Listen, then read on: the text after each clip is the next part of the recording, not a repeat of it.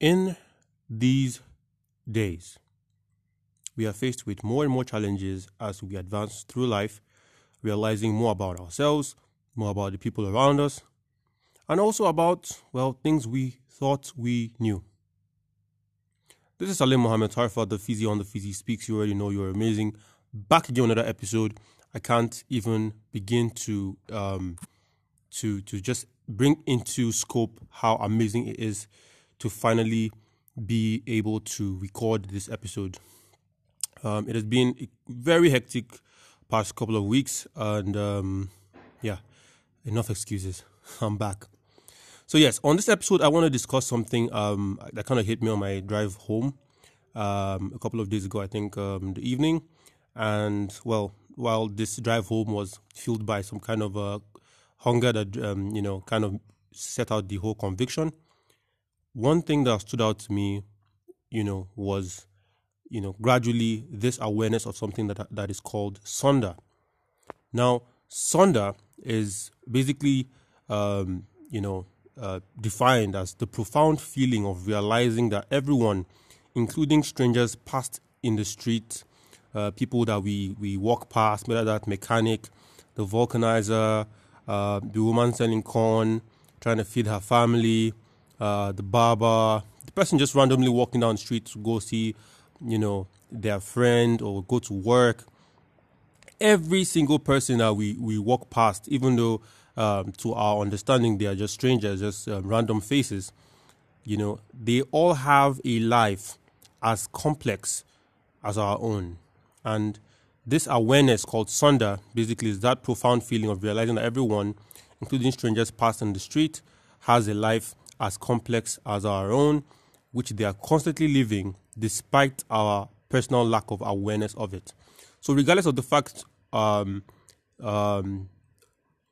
that we do not know that these people have their own complex lives, regardless of the fact that they didn't post it on social media for us to actually see and like, comment, whatever, everyone has a complexity to their life that is relative to the other persons, and in its own way has its own twists and turns and everything. So as J. Cole put it in his song, Love Yours, he said, there's no such thing as a life that's better than yours. And I know that we're going to argue about this and say, no. I mean, if I was the son or, if you were the son or daughter of maybe a very rich businessman or oligarch or something like that, you would feel... say that, well, you'll feel better, but then we don't know what these people actually have to deal with. Behind the smiles and the fancy cars and stuff like that, there are responsibilities, there are intricacies to their lives that make their lives complex, especially in ways that we do not understand. So, Sonder, and as I was just driving, to and from work, this thing hit me because it was just like a passing thought that lingered for a little while and then came back again and lingered again and, just kept on doing that, in between. And one thing that it kind of spoke to me about was realizing how, for example, I'm going to just use this example. Many of us may have already seen Davido's birthday thingy, right? Where he's asking everyone whose life he has touched, everyone who he has given a jam, who has made something for, to give him $1 million, in the countdown to his birthday, right? Whether he wants to use it to get his car out of the customs is not my business. But that's the point. So whether or not we whatever name we want to call it, some people are just calling it a basic abeg. And people are saying he should have just gone to the ABEG platform instead of using Wema Bank. But, well, whatever. I'm not going to talk about brands right now. The point is, when we look at certain people that we emulate, people that we feel are above us, people that we are asking favors from, people who we do not even possibly even regard, we do not realize that these people have complexities to their life that make their lives difficult. And I know that to some of us, the complexities to other people's lives may not make sense. But Sonder actually makes me appreciate God's plan even more. When I say God's plan, hear me out. I mean that it, you know, though it's not really, I won't say that, you know, what some people are facing, people in Syria, people in war-torn countries and all of that, are having it better or having it the same as us, you know, in complexity, in, you know, the relative scale of it. But the fact that, you know, within our reach of our world, you know, the world that we know and we see and we interact with, people around us, people that we look up to, people who we talk to, celebrities are people as well. They have complexities to their lives as well. So I've talked about this already in a video and on several episodes, but realizing that everyone is facing a challenge, everyone is facing some kind of discomfort, means that we have it on us to be mindful, to be kind, to be reasonable, to be empathetic, even though it is that, yes, basically everyone is just trying to survive. Everyone is just trying to survive. I know someone who's in a workplace and things are pretty crazy, and you know, a lot of, you know, colleagues that this person has are very weird, right? But it's weird because now you have one particular colleague who is equally weird, but then goes behind after everything has happened to be nice to you. And then you're wondering why. And then you realize this person is actually just trying to save her own head.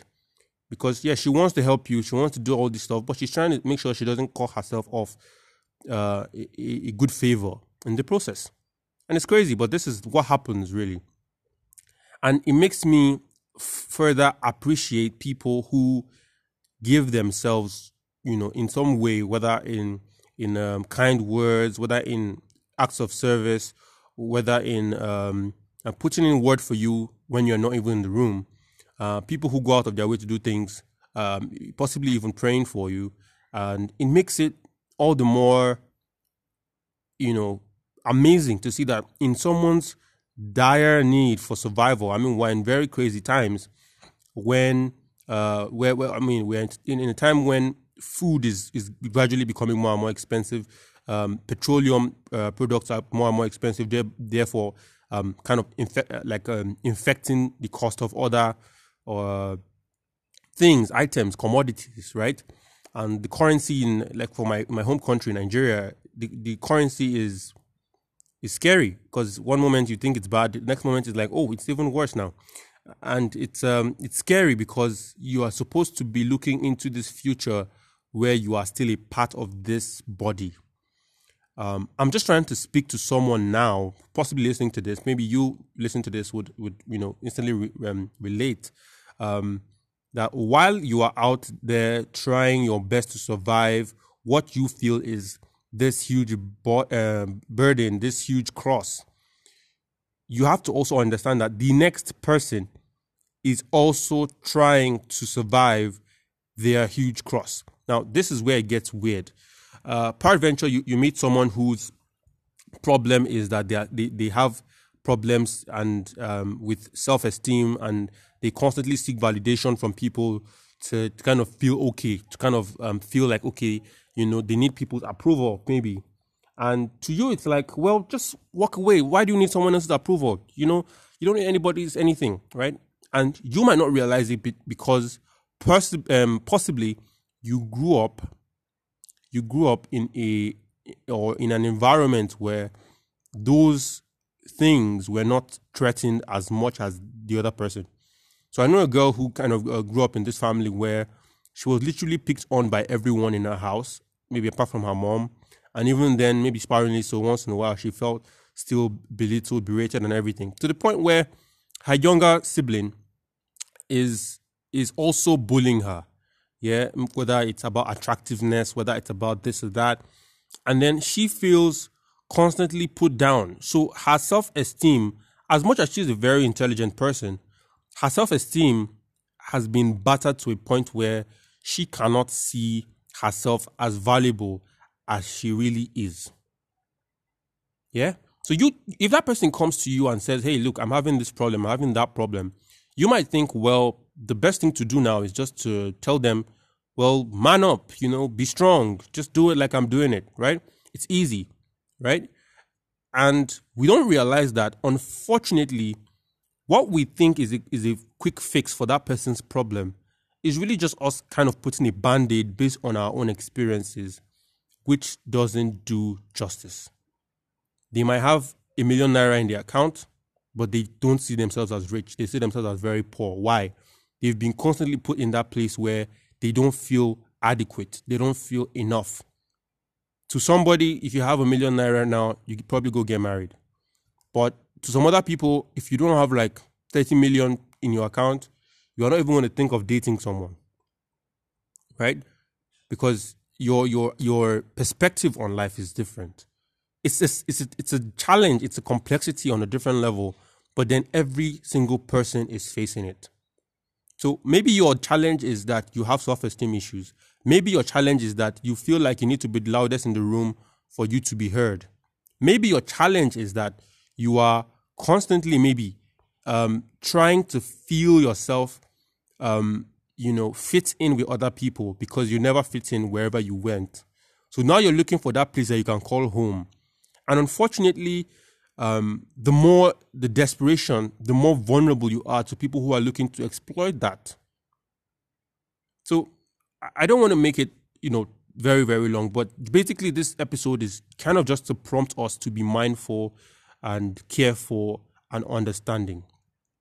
Some people are very clingy because, they either always found themselves feeling loved that way when they were always close to someone, and that person maybe got taken away, and now they have to find a new person to hold on to, for their life, because this person has become their life. And it's dangerous, it's scary, because they don't have any other life apart from that person. And it's very, very scary. Some people turn to pornography.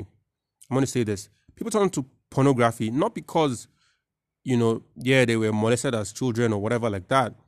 But for some people, weirdly enough, you see stuff on Reddit and you realize some people go into pornography because it helped them maybe not feel alone. That they could express themselves in weird ways. People talk about, how they go into OnlyFans. People talk about, former pornographic actors talking about how they got in. They're looking for a place to feel accepted for the craziest things in their minds that they always feel shut out from. Their complexity is different from yours. It doesn't make you better than them because you do not know where they are coming from. So before we judge people, before we say people are crazy, people are not, even though sometimes, yes, people can be crazy. I don't know how to put this in a way that is going to be okay. But in a human way, as much as we try to solve the problem in society, drug abuse and all of that, empathizing, understanding that your complexity and the other person's complexity may not be in the same language, but it's still complex. If I give you, for example, a mathematical problem to solve, and it's a word problem. If I write the problem in French, English, Chinese, Mandarin, Japanese, Swahili, Spanish, everything. If I write in all the languages on the earth, it is still the same problem.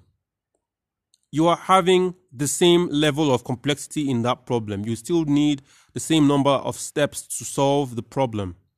The difference is it's in a different language for a different person who can interpret the problem. The first step is identifying the problem.